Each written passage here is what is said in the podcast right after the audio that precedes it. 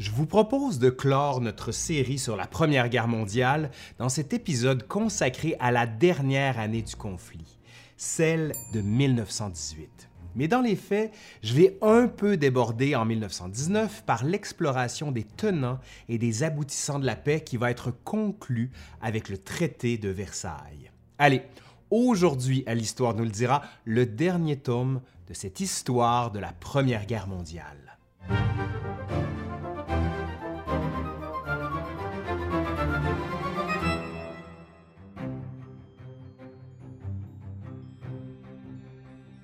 1918. L'Europe entame la cinquième année de la guerre. Évidemment, les morts et les blessés chez les militaires se comptent par millions. Il en va de même chez les civils où la guerre a engendré son lot de décès, de privations, de déportations et d'exil. Cette guerre qui éclate en août 1914 peut être réellement qualifiée de mondiale en 1918. Des États de tous les continents sont partie prenante de la lutte. Bien sûr, l'Europe constitue toujours le principal champ de bataille, mais on se bat aussi ailleurs, notamment au Proche et au Moyen-Orient, de même qu'en Afrique. De plus, on ne risque pas trop de se tromper en disant que la guerre en 1918 est réellement totale. Les belligérants mobilisent pour ainsi dire la totalité de leurs ressources humaines, économiques, industrielles et financières. Il semble donc que l'année de 1918 va être décisive. Comme on le sait, à l'automne de 1917, les puissances centrales dirigées par l'Allemagne ont regagné l'initiative, notamment parce que la défaite puis la révolution en Russie leur ont permis de conclure un cessez-le-feu puis un traité de paix mettant fin à la guerre sur le front Est. Mais le haut commandement militaire allemand est en réflexion. Oui, c'est bien que la guerre à l'Est soit terminée. Cependant, le temps devient un facteur précieux autant l'armée que l'économie en Allemagne montrent de sérieux signes d'érosion. Et c'est pareil chez les alliés du Reich qui, eux aussi, commencent à plier genoux. En effet, la détérioration des économies des puissances centrales, combinée à l'inflation galopante en cette fin 1917-début 1918, nous donne une idée qu'il faut terminer la guerre au plus vite. En Allemagne, les difficultés économiques ne concernent pas uniquement les civils, mais la sphère militaire est également touchée. Par exemple, le blocus naval des Alliés se resserre sur le pays depuis l'entrée en guerre des États-Unis, limitant ainsi le ravitaillement de matières premières essentielles à la production d'armement. Et comme en Autriche-Hongrie, l'Allemagne peut se dire chanceuse en cette fin de 1917 que la Russie signe son retrait du conflit, de même que le haut commandement allemand a la sagesse d'adopter une attitude défensive sur le front ouest au cours de la même année. La situation est donc difficile pour tout le monde au moment où s'amorce l'année 1918. On remarque une intensité dans le nombre et la durée des grèves ouvrières en Autriche-Hongrie comme en Allemagne, le tout combiné avec des mouvements pacifistes. Par ailleurs, les autres alliés de l'Allemagne, la Bulgarie et l'Empire ottoman, montrent également de sérieux signes de faiblesse. Et du côté des Alliés, qui viennent de perdre la Russie, le passage vers 1918 n'est pas de tout repos. Il faut là aussi relever le moral des populations après une série de désastres militaires en 1917, et en plus de gérer de sérieuses crises de ravitaillement en nourriture, notamment à Paris et à Londres. Il y a donc bon nombre de discussions dans les cabinets politiques pour reconsidérer certains objectifs de guerre on a espoir de signer une paix séparée avec l'Autriche-Hongrie, le maillon faible, et de diviser entre elles les puissances centrales, relativement à leurs objectifs de guerre respectifs. Voyons maintenant ce qui se passe sur le terrain au tournant de 1917-1918. On a vu au dernier épisode que sur le front ouest, la bataille d'Arras, du chemin des Dames et de Pachandal n'ont pas apporté les gains escomptés par les Alliés. Comme toujours, les pertes de part et d'autre sont effarantes. Des centaines de milliers de soldats tombés pour des gains de terrain insignifiants. C'est la guerre d'usure, la guerre des tranchées dans sa forme malheureuse la plus pure, la plus noble, entre guillemets, bien sûr. Sur le front Est, c'est un tout autre scénario. La Russie s'est littéralement effondrée. Le tsar Nicolas II abdique et son régime tombe. Le gouvernement provisoire prend le relais tout en promettant aux alliés de l'Ouest qu'il va maintenir la Russie dans la lutte. Toutefois, ce sont Lénine et les Soviets qui prennent finalement le pouvoir à la fin de 1917. Aussitôt, ils négocient avec les Allemands un traité de paix qui entre en vigueur au printemps suivant, en mars. En gros, moyennant de vastes concessions territoriales, la Russie achète la paix. Le front Est n'existe plus. Autrement dit, la Russie écartée, les Allemands amènent leurs troupes du front Est vers la France et ils vont tenter un dernier effort pour éliminer les armées franco-britanniques avant l'arrivée des Américains, prévue à l'été de 1918. Dans les Alpes autrichiennes, la terrible défaite subie à Caporetto par les Italiens à l'automne de 1917 donne la frousse aux Alliés. L'Italie a failli capituler, mais elle parvient à tenir le coup. Là encore, le front est stabilisé. Parlant de stabilité des fronts, celui des Balkans n'a presque pas bougé non plus. Les belligérants sont déployés le long de la ligne dont la Macédoine constitue le pivot central contre les Ottomans, la situation semble un peu meilleure pour les Alliés. Les progrès faits au Proche-Orient, avec la prise de Gaza et de Jérusalem, combinés avec la reconquête d'une large partie de l'actuelle Arabie, montrent clairement que l'Empire ottoman est au bord du gouffre. Et finalement, sur les mers, la situation semble toujours inquiétante pour les Alliés. Mais il y a quand même une amélioration le tonnage maritime coulé par les sous-marins allemands demeure élevé au début de 1918, mais beaucoup plus bas qu'un an auparavant. Le système des convois mis sur pied par les Alliés est relativement efficace, assurant ainsi un ravitaillement régulier en hommes et en ressources matérielles. Malgré tout, si on se met dans la peau des stratèges alliés, la situation militaire au début de 1918 est quand même très inquiétante. Leurs divers services de renseignement et les témoins sur place indiquent que les Allemands transfèrent massivement des divisions d'infanterie du front Est vers l'Ouest. On estime donc à environ un million le nombre de soldats allemands supplémentaires qui sont en route vers la France.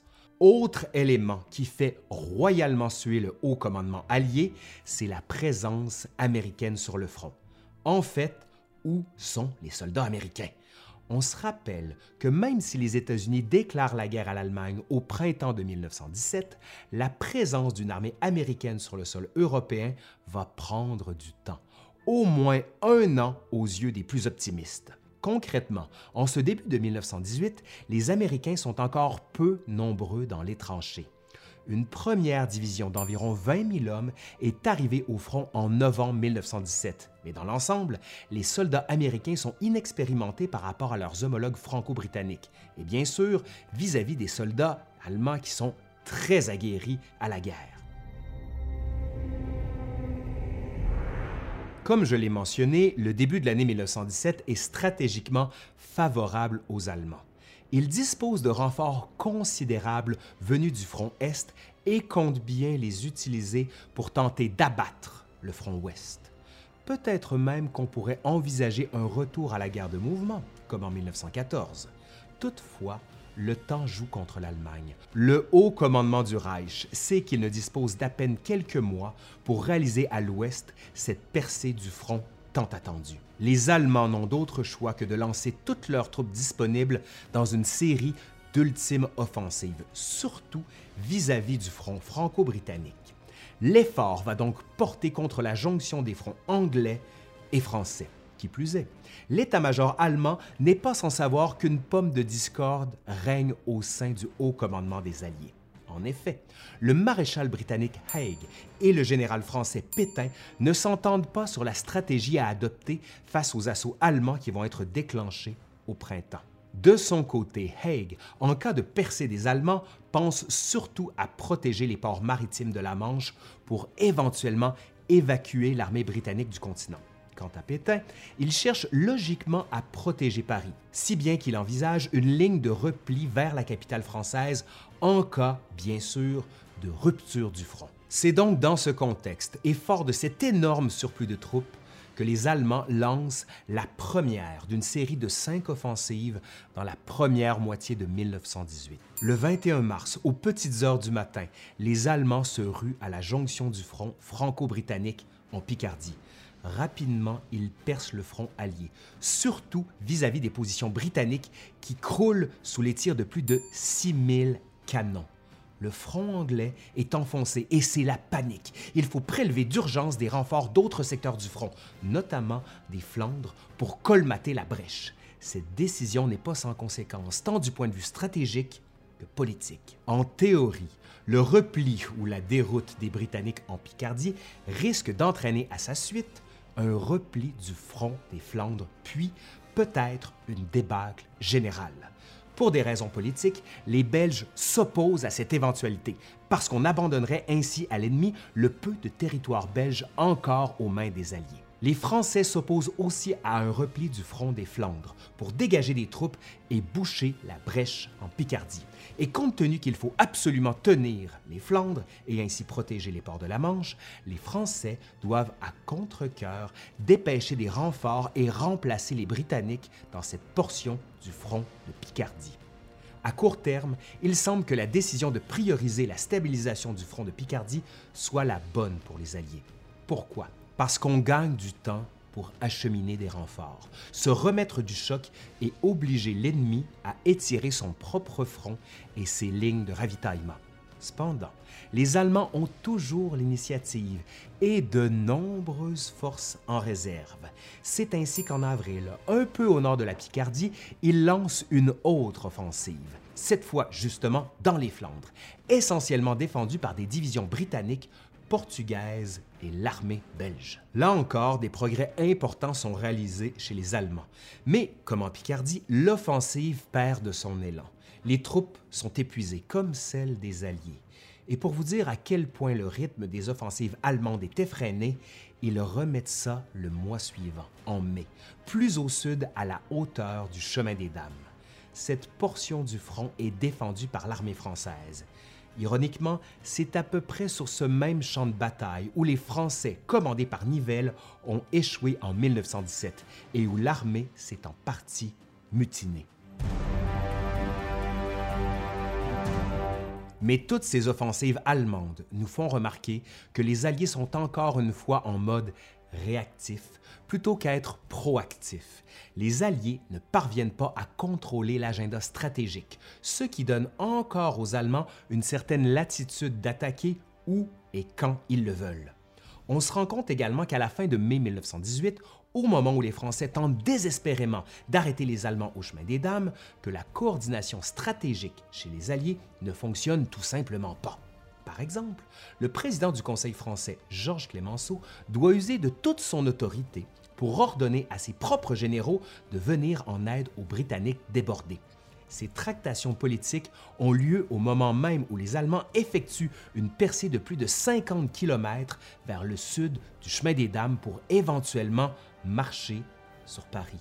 Et puisqu'on parle de politique, le rapprochement du front vers la capitale française fait en sorte que les avions et les canons de très gros calibre des Allemands peuvent bombarder la ville lumière. Ces bombardements, surtout ceux effectués par de gigantesques canons à très longue portée, vont causer la panique dans Paris. Ils tirent à plus de 120 km des obus qui s'abattent au hasard en plein cœur urbain. Sans trop de surprise, cette canonnade du printemps de 1918 cause d'importants traumatismes psychologiques, même si, bien sûr, les victimes civiles ne sont pas aussi nombreuses que celles du front. On remarque d'ailleurs qu'environ un demi-million de Parisiens décident de quitter temporairement la capitale en mars et en avril. La ville de Paris compte alors 3 millions d'habitants, c'est vous dire. Pire encore, des élus français envisagent la possibilité de déménager le gouvernement, du moins le temps que la crise passe. Le mot d'ordre, toutefois, est le suivant. Il faut s'accrocher, tenir bon, ne pas céder davantage de terrain à l'ennemi. Ainsi, les Alliés, une fois remis de la panique des offensives initiales, reprennent progressivement l'initiative. Le front tient bon et les brèches de l'ennemi sont peu à peu colmatées. Frustrés dans leurs efforts, les Allemands n'en restent pas là. Il reste encore des forces disponibles pour tenter un ultime effort de rupture du front. Mais où attaquer?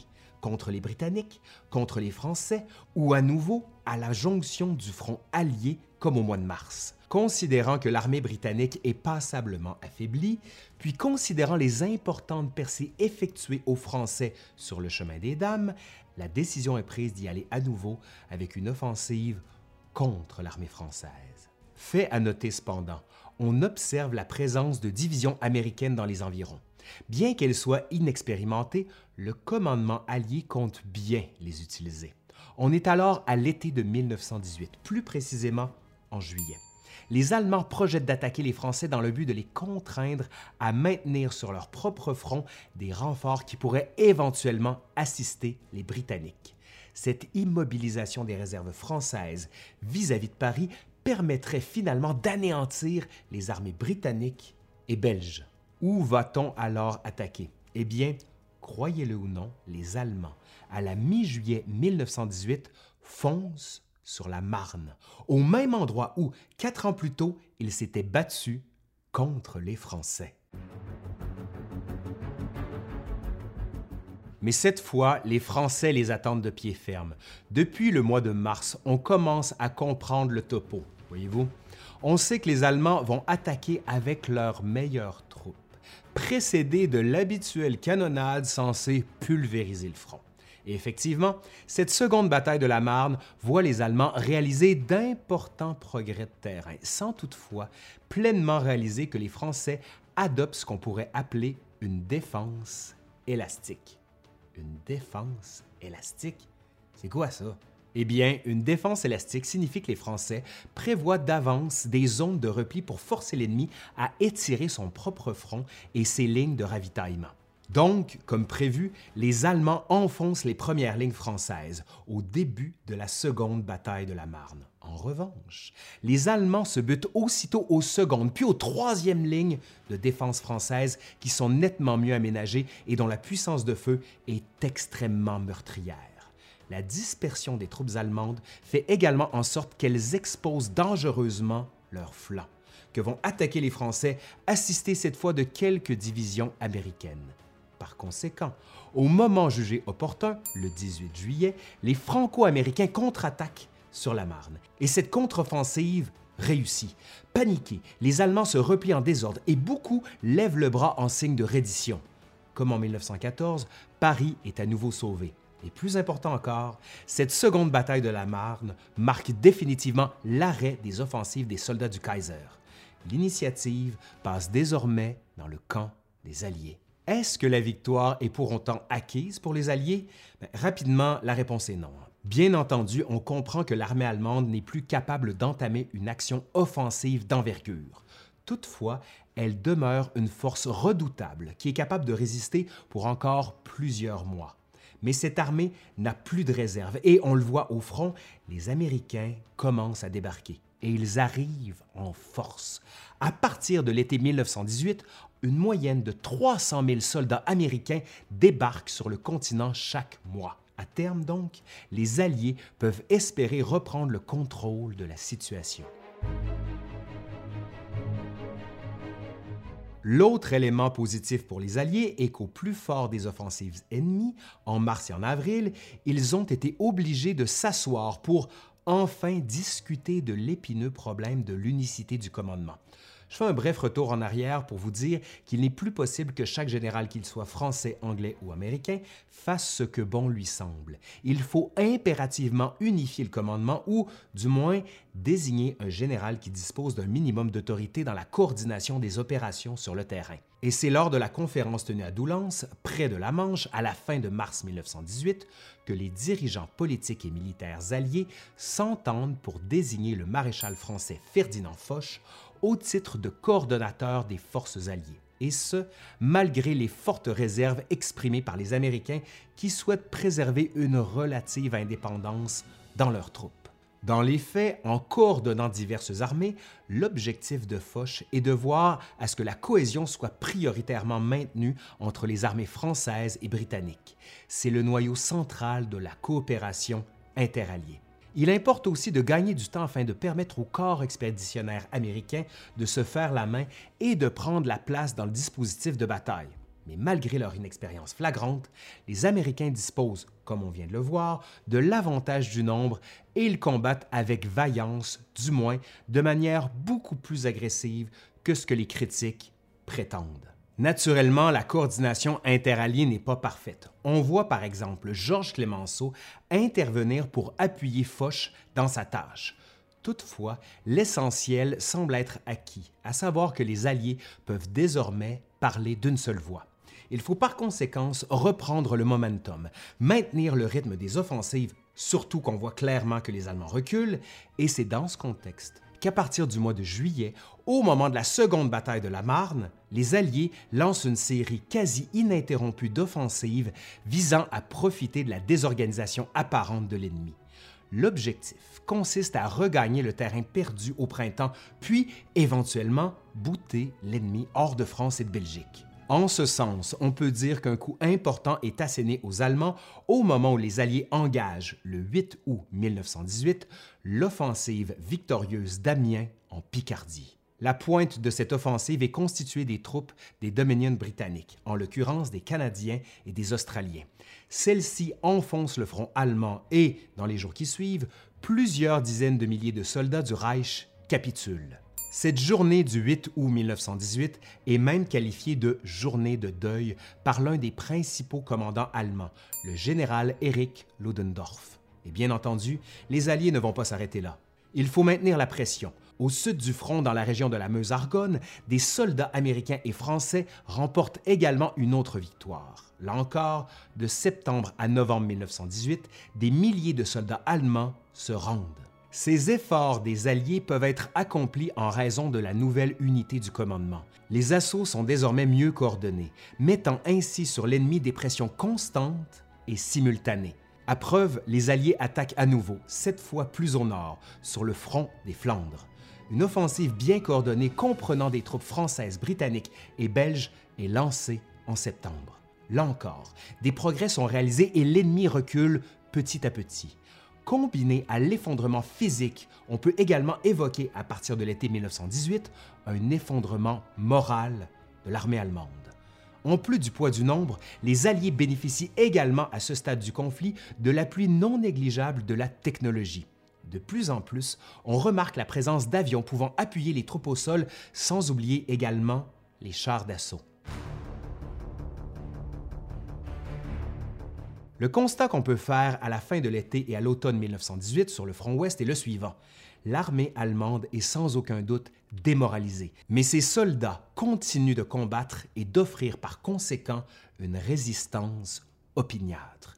Et logiquement, si l'Allemagne fléchit et pose un genou à terre, on peut penser que ses alliés austro-hongrois, ottomans et bulgares ne doivent pas connaître de meilleurs jours. En effet, reportons-nous sur le front de Macédoine, surnommé à l'époque le front de Salonique.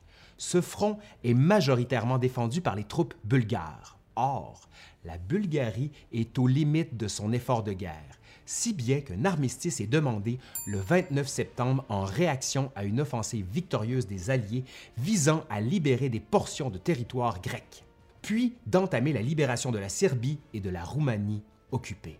Au Proche et au Moyen-Orient, l'armée ottomane encaisse de graves défaites vis-à-vis les Britanniques, notamment durant la bataille de Megiddo, en Galilée. Les Ottomans, qui perdent pour ainsi dire la Palestine et la Syrie, demandent un armistice qui va entrer en vigueur à la fin d'octobre. Et qu'en est-il de la situation sur le front italien? Eh bien, dans le but d'en finir avec l'armée italienne, les forces austro-hongroises, qui elles aussi ont reçu quelques renforts de l'ancien front de l'Est, attaque à nouveau le long de Piave au début de l'année. Cependant, les Italiens qui se remettent du désastre de Caporetto l'automne précédent tiennent le coup. Le temps de se refaire des forces, les Italiens lancent une offensive majeure à la toute fin d'octobre 1918 dans ce qu'on appelle la bataille de Vittorino Veneto le front autrichien est percé et la capitulation austro-hongroise est désormais envisageable. Des villes importantes comme Trente et Trieste sont ainsi libérées. Des soldats italiens posent aussi le pied en Slovénie. Démoralisée et minée par les désertions, l'armée austro-hongroise en Italie se désintègre au point où le territoire national autrichien devient virtuellement sans défense. Dans ces circonstances, l'Empire austro-hongrois réclame à son tour un armistice qui est officialisé le 4 novembre 1918. Dans la foulée des événements, le jeune empereur Charles Ier abdique son trône. En clair, c'en est fini de l'Empire des Habsbourg.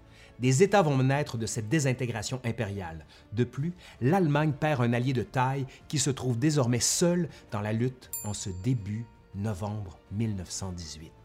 Mais au lendemain de l'échec de ses offensives printanières et avant la défection de ses alliés, l'Allemagne réalise que la victoire militaire n'est plus possible. Il faut en somme trouver une manière de s'en tirer à bon compte. Sur le terrain, les généraux allemands Hindenburg et Ludendorff souhaitent conclure rapidement un armistice, idéalement un cessez-le-feu qui puisse encore comporter certains avantages pour l'Allemagne. L'idée serait de mettre fin au combat sur le front ouest avant que les Alliés ne fassent de plus amples conquêtes territoriales. De larges portions de la Belgique et de la France sont toujours entre les mains des Allemands à la fin de 1918. On pourrait donc capitaliser là-dessus, mais plus encore, sur quelle base négocier l'arrêt des combats? Eh bien, c'est le président des États-Unis, Wilson, qui fournit en quelque sorte les éléments qui vont servir de base de négociation.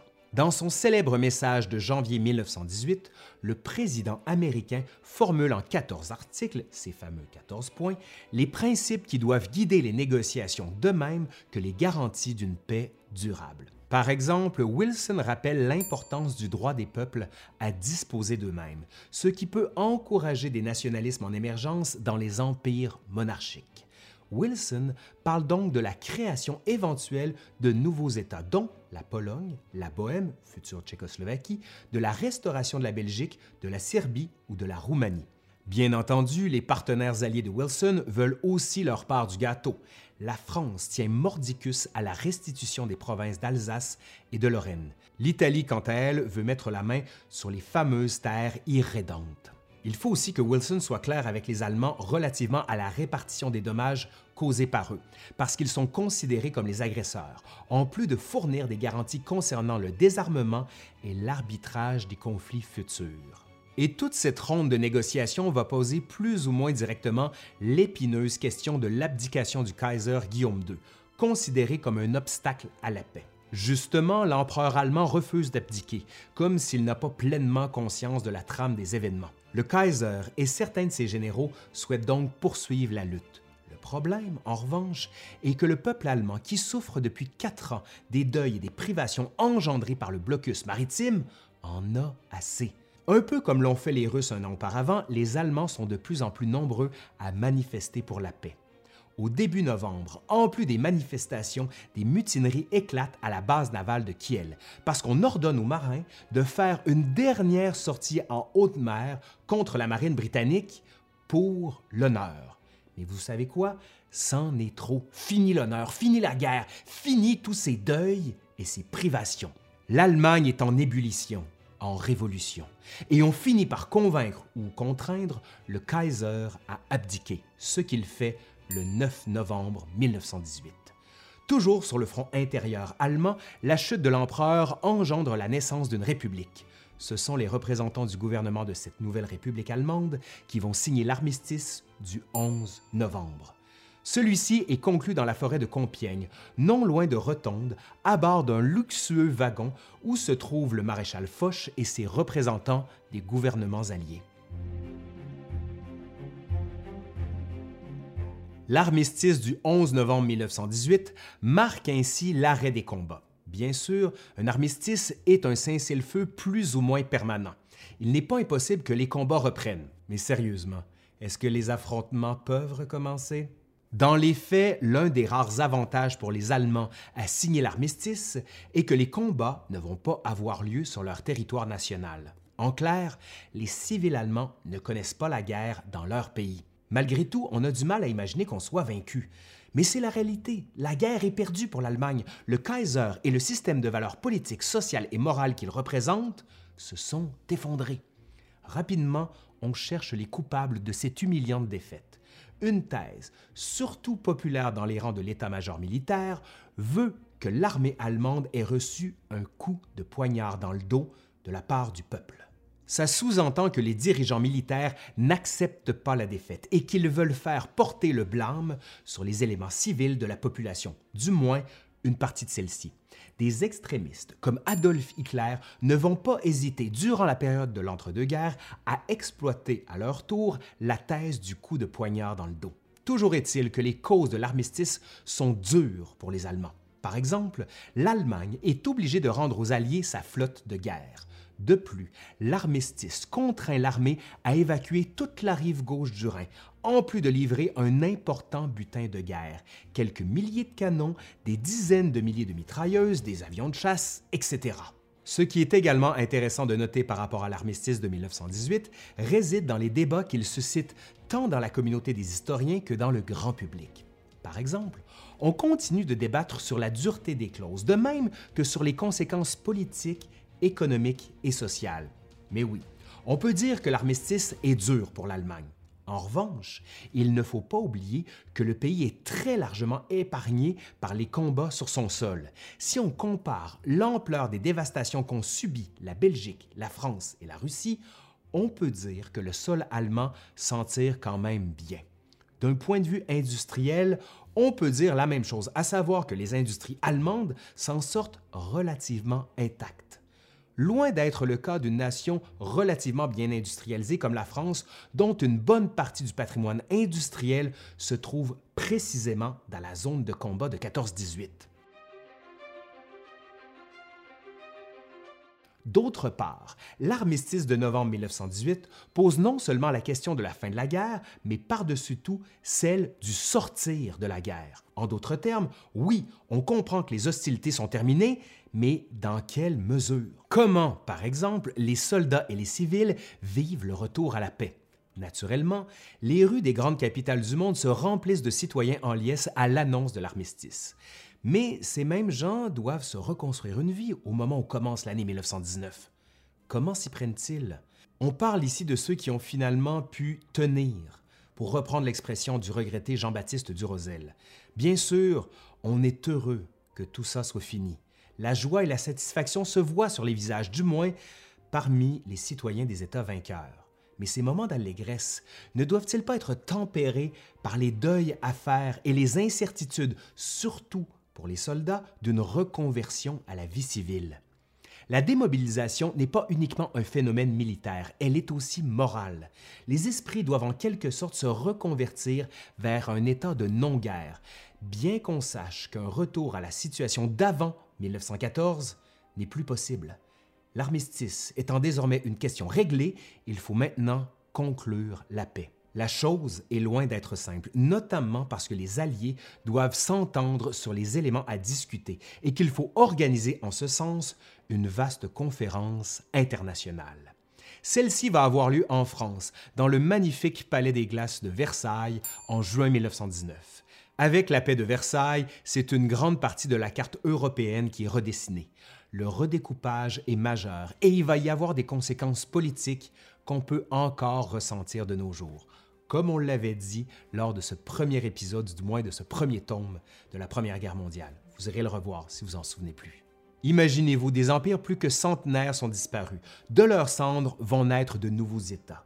Qui plus est, les puissances européennes de 1914 sont extrêmement affaiblies, tant sur le plan militaire, financier, économique que démographique. Sans trop s'illusionner, cette paix relative signée à Versailles ne va pas éliminer des problèmes majeurs liés aux incertitudes économiques, au chômage et à leur reconversion industrielle vers une économie de paix. Versailles ne va pas non plus apporter de véritables solutions aux problèmes sociaux et administratifs liés au retour des vétérans démobilisés certaines clauses du traité sont également l'objet de débats houleux. Beaucoup d'Allemands, par exemple, n'acceptent pas l'insertion du célèbre article 231 du traité relatif aux responsabilités dans le déclenchement et le prolongement des hostilités. Pas plus que certains n'acceptent d'autres articles en lien avec le montant des réparations pour les dommages causés. Autre point de discorde, le découpage de nouvelles frontières. Ce dernier ne satisfait à peu près personne, hormis peut-être les Français, qui récupèrent les provinces perdues de l'Alsace et de la Lorraine.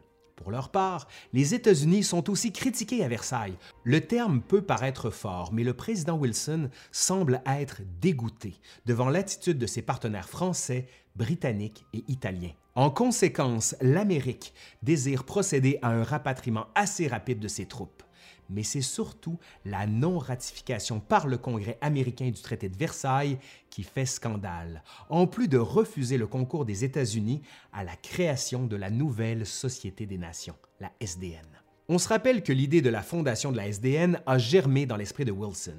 Cette organisation est une sorte d'ancêtre des Nations Unies créée dans l'espoir que plus jamais une boucherie comme celle de 1914-1918 ne se reproduise. On souhaite que la SDN puisse régler les conflits futurs par des négociations pacifiques en plus de conduire le monde vers un désarmement général.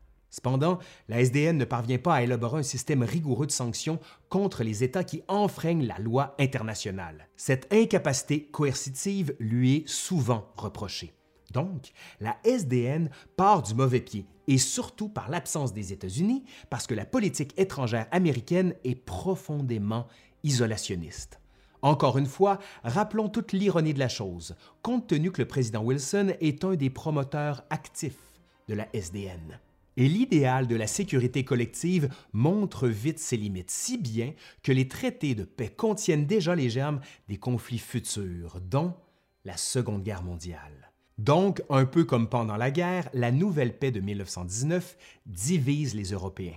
De plus, l'Allemagne, qui est contrainte de signer le traité de Versailles, ne va payer que très lentement ses réparations de guerre, soit jusqu'en 2010. Ah oui, vous avez bien entendu, 2010.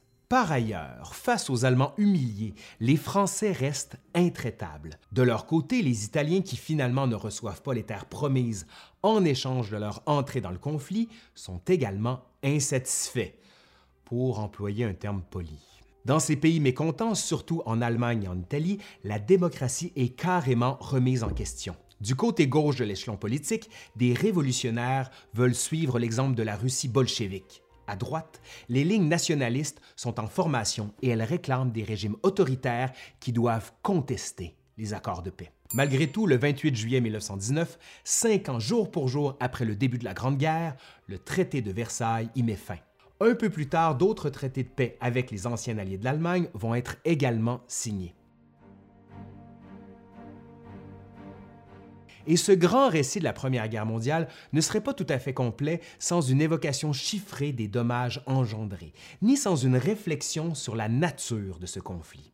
Rappelons que la guerre fait environ 10 millions de morts et 6 millions d'invalides chez les militaires. Ce faisant, 8 millions d'enfants sont orphelins. La guerre entraîne donc un important déficit démographique.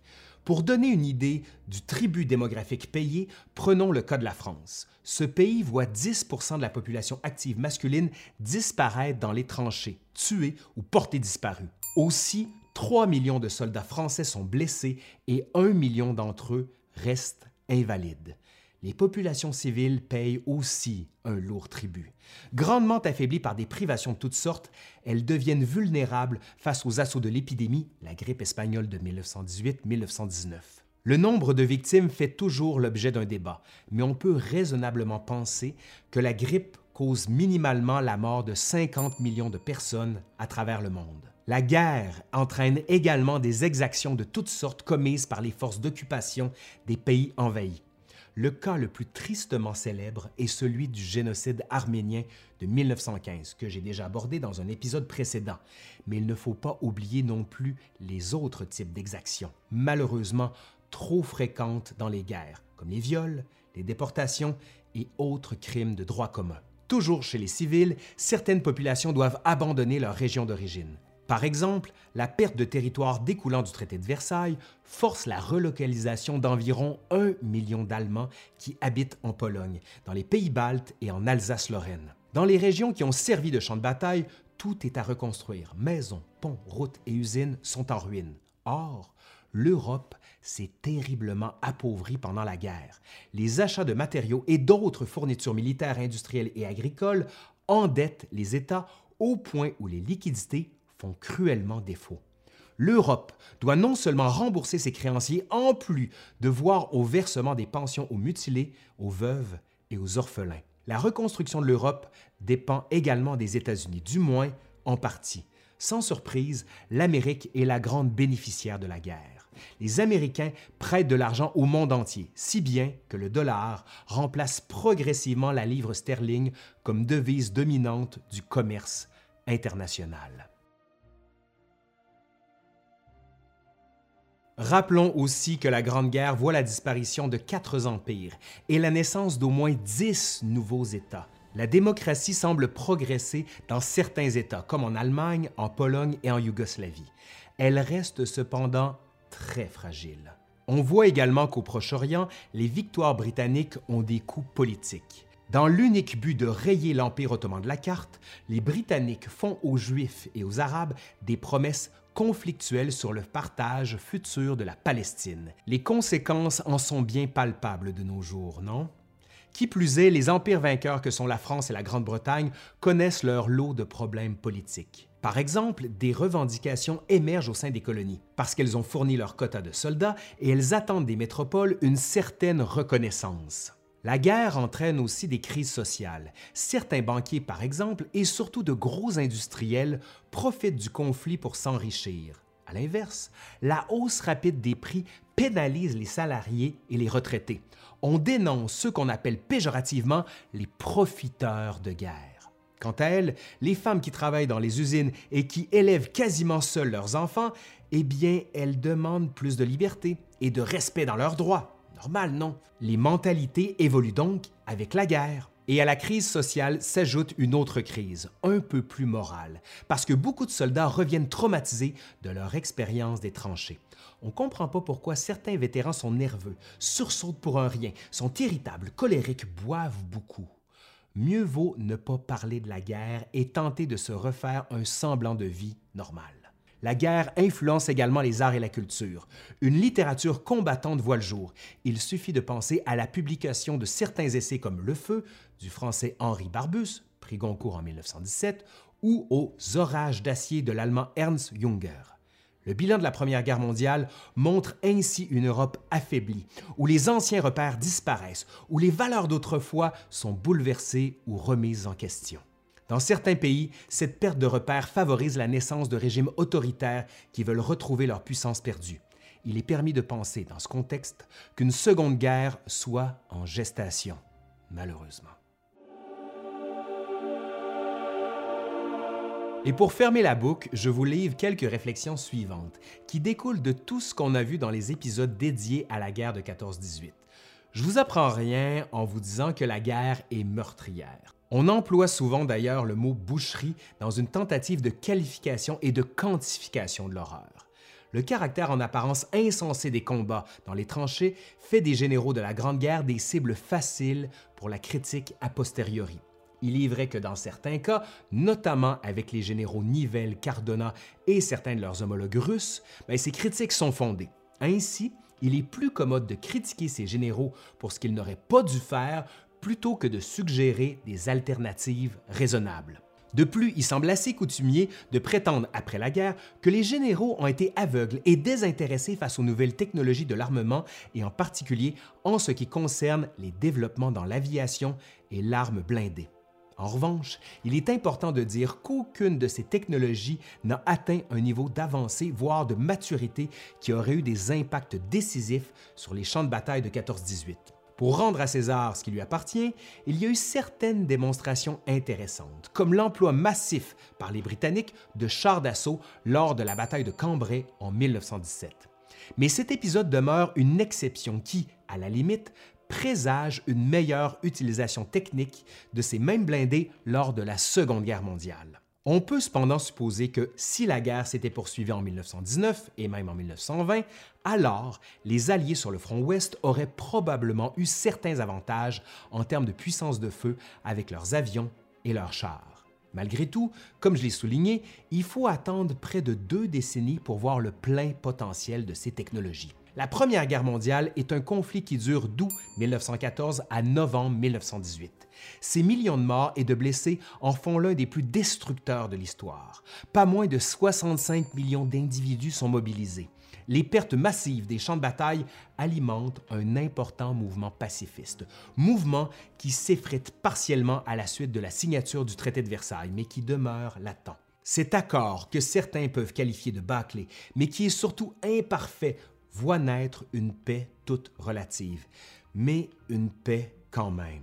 Son caractère d'imperfection réside probablement dans le fait que plusieurs articles du traité ne contiennent pas suffisamment de garanties pour prévenir une nouvelle guerre générale. Mais est-ce réaliste de croire que la paix de Versailles puisse mettre définitivement un terme à toutes les guerres du monde? Versailles peut-il empêcher la montée des totalitarismes? Le traité contient probablement certains ingrédients requis pour que le monde soit à nouveau plongé dans une guerre planétaire, ce qui va arriver 20 ans plus tard, vous le savez. Mais le traité contient-il tous les ingrédients? Bah, on peut raisonnablement en douter. Allez, c'est fini pour cette longue série sur l'histoire de la Première Guerre mondiale. J'espère que ça vous a plu. Vous devinez que ça nous a demandé beaucoup de travail et je tiens à remercier Carl Pépin qui a énormément collaboré dans cette série. Allez voir ce qu'il fait, je vais vous mettre son blog sous la vidéo ici. Et il ne me reste qu'une chose à faire, c'est-à-dire dire mon nom, Laurent Turcot, dire le nom de la chaîne, l'histoire nous le dira, vous le savez parce qu'elle est juste en dessous ici. Vous pouvez d'ailleurs vous abonner juste là, là, il y a le petit onglet, et vous pouvez aussi commenter si ça vous a plu ou si ça vous a déplu, parce qu'on est dans un pays libre. Et plus encore, vous pouvez même partager la vidéo pour qu'elle ait une grande visibilité et une vie, plus longue. Pardon. Allez, je suis Laurent Turcot et je vous dis bye bye.